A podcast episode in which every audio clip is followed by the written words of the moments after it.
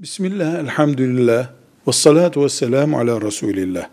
Bukhari'de ve Müslim'de rivayet edilen bir hadis-i şerifte Resulullah sallallahu aleyhi ve sellem Efendimiz kadınların hakkından, hukukundan, görevlerinden söz ederken وَلَا تَأْذَنْ ف۪ي بَيْتِهِ illa biiznihi. Kocasının izni olmadan eve ziyaretçiye izin vermez Buyuruyor. Bundan anlaşılıyor ki erkeğin kadın adına gelecek ziyaretçileri sınırlama hakkı söz konusudur.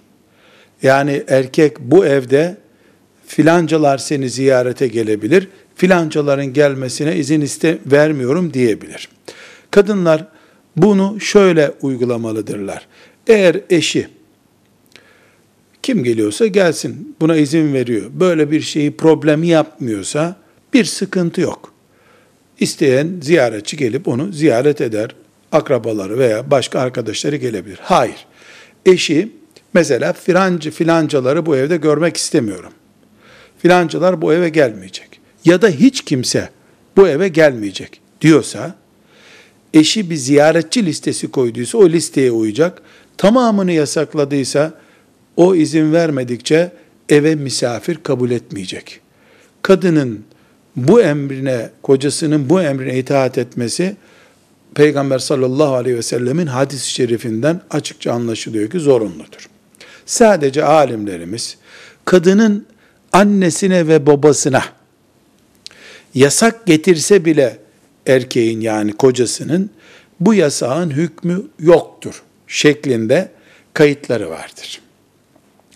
Özellikle e, kocası anneni de istemiyorum, babanı da istemiyorum dediğinde bilir kişi tarafından evet kaynana bu eve geldiğinde evi altını üstüne getiriyor, fitne fesat çıkarıyor diye dışarıdan da bilinen bir fesatçılıkları varsa kadının anne ve babasının onlar için de bu kural geçerlidir. Çünkü aile yuvasının aile ciddiyetinin devam etmesi anne babanın ziyaret etmesinden önemli tutulmuştur. Bunun dışında erkeğin yasak listesi dinen muteberdir.